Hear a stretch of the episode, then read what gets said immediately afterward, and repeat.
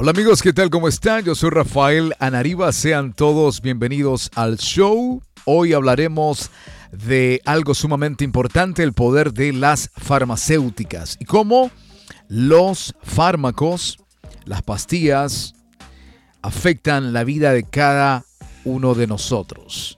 Hablaremos de lo que está detrás de las grandes farmacéuticas.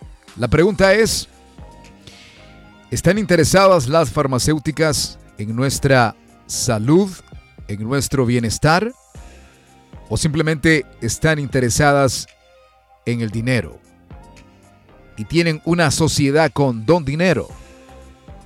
Lo vamos a descubrir el día de hoy. Vamos a hablar del significado de la palabra farmacia etimológicamente hablando. ¿Qué significa? ¿En qué tiempo estamos viviendo? ¿Cómo se está manejando el tema de la pandemia del COVID-19. De esta manera, comenzamos.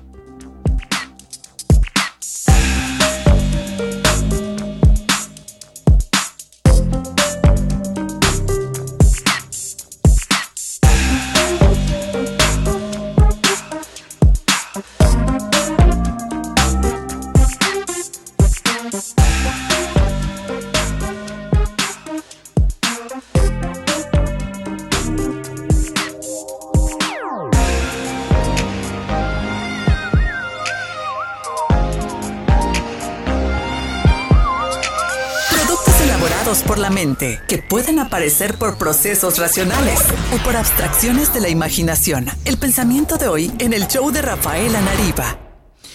Realidad o ficción, hace tu investigación.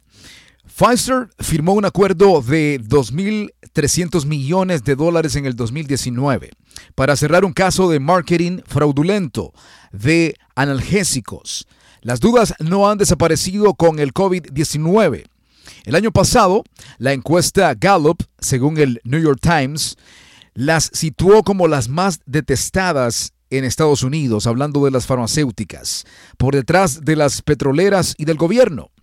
La vacuna es su negocio más lucrativo. Quiero repetir y enfatizar esto, la vacuna es su negocio más lucrativo.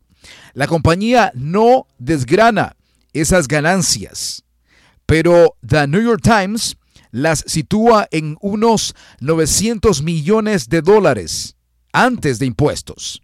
Moderna, por otro lado, una empresa emergente formada en el 2010 por profesores en Massachusetts, ha recibido un promedio de 2.500 millones de dólares. Pero los números se imponen. La economía tarde o temprano va a monopolizar este diálogo. Pfizer y BioNTech están cobrando unos 39 dólares por su vacuna de dos dosis en este país, mientras AstraZeneca cobra entre 4 dólares con 30 centavos y 10 dólares por las inyecciones dobles. Y el mercado cuyo principal virus es don dinero. No el virus como tal, sino don dinero. No digamos Johnson Johnson. Y alguien puede decir, Rafael, pero definitivamente nosotros no estamos pagando absolutamente nada de esto. Claro, porque es un convenio entre las farmacéuticas y el gobierno. De nuestros impuestos se le está pagando a estas grandes farmacéuticas. Y más adelante pagaremos, nuestro seguro pagará por estas inyecciones. Primero se hablaba de una vacuna, de dos vacunas, ahora se habla de tres, de cuatro, y luego será como la gripe, una vacuna o varios refuerzos por año. Y existe una guerra entre quienes tienen y quienes carecen de el dinero.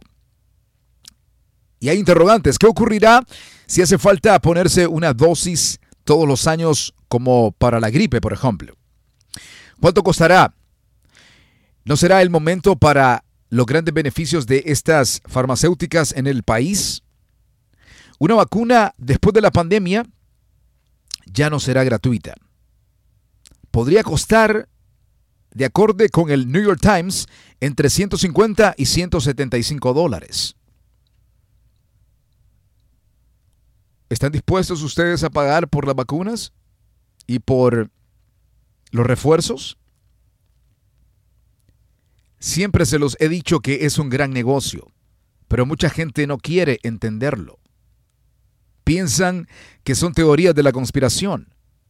Y qué curioso que ahora todo lo que se decía era una teoría conspirativa se está tornando en realidad. Es tiempo de que la gente despierte. Es un gran negocio, un negocio muy lucrativo. La farmacia es la ciencia que estudia lo relacionado o la preparación, preservación, promoción y dispensación de los medicamentos. Además, también se le llama de esta manera a los lugares que distribuyen y suministran los productos medicinales. Pero, ¿conocemos cuál es el origen de la farmacia? El término farmacia se deriva del griego farmaquía o farmacón. Lo repito, se deriva del griego farmaquía o farmacón, una palabra que indica veneno o hechizo. Quiero enfatizar esto, significa e indica veneno o hechizo, para que lo tengan en mente.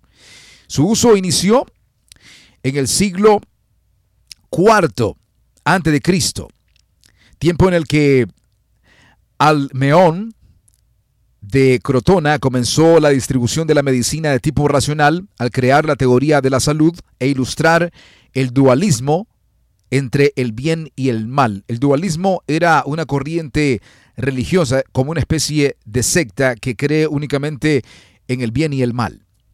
Con eso en mente, hablando de lo que significa la farmacia o farmacia, repito, del griego farmaquía, indica veneno o hechizo.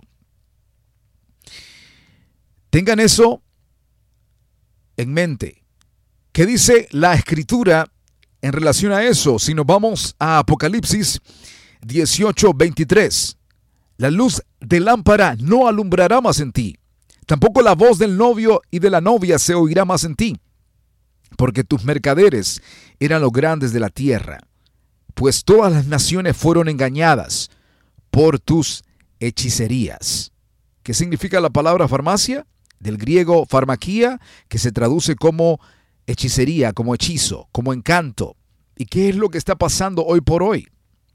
La gente está como en un letargo, como en un hechizo, y no puede utilizar su capacidad de raciocinio para darse cuenta que lo que está ocurriendo delante de sus ojos es la instalación de un nuevo sistema conocido como el gran reinicio de los sistemas, donde la salud juega un papel sumamente importante.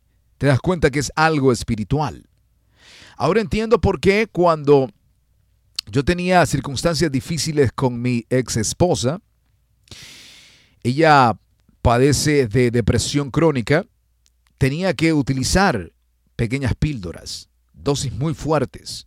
Un día me amaba el día siguiente me odiaba.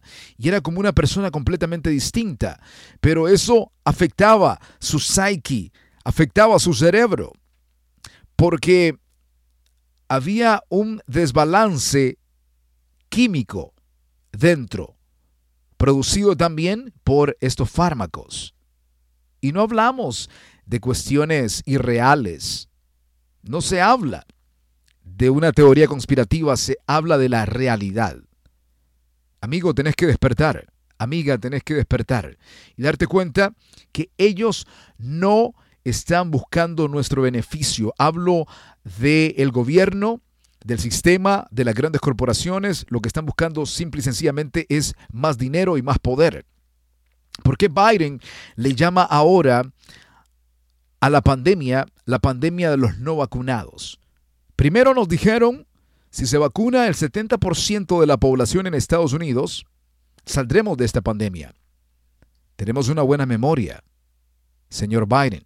No se nos olvida lo que usted dijo al principio de su administración, el 70%. Alcancemos esta meta y saldremos de la pandemia. ¿Y qué ha sucedido? No hemos salido de la pandemia y la intención es que todos seamos vacunados. ¿Será que el Big Pharma le dio dinero al gobierno, le dio dinero a la campaña de Biden Harris para llegar al poder. Tienen que regresar esos favores, tienen que pagar por esos favores. ¿Se dan cuenta? Pero nosotros necesitamos enfocarnos en lo espiritual. Porque este cuerpo, este traje terrestre, es el templo y la morada del Espíritu Santo. Y con eso en mente, necesitamos sacar nuestras propias conclusiones y decidir si nos ponemos una vacuna o no nos ponemos una vacuna. Realidad o ficción. Hacé tu investigación. Nos encontraremos en una próxima emisión del show de Rafael Anariba.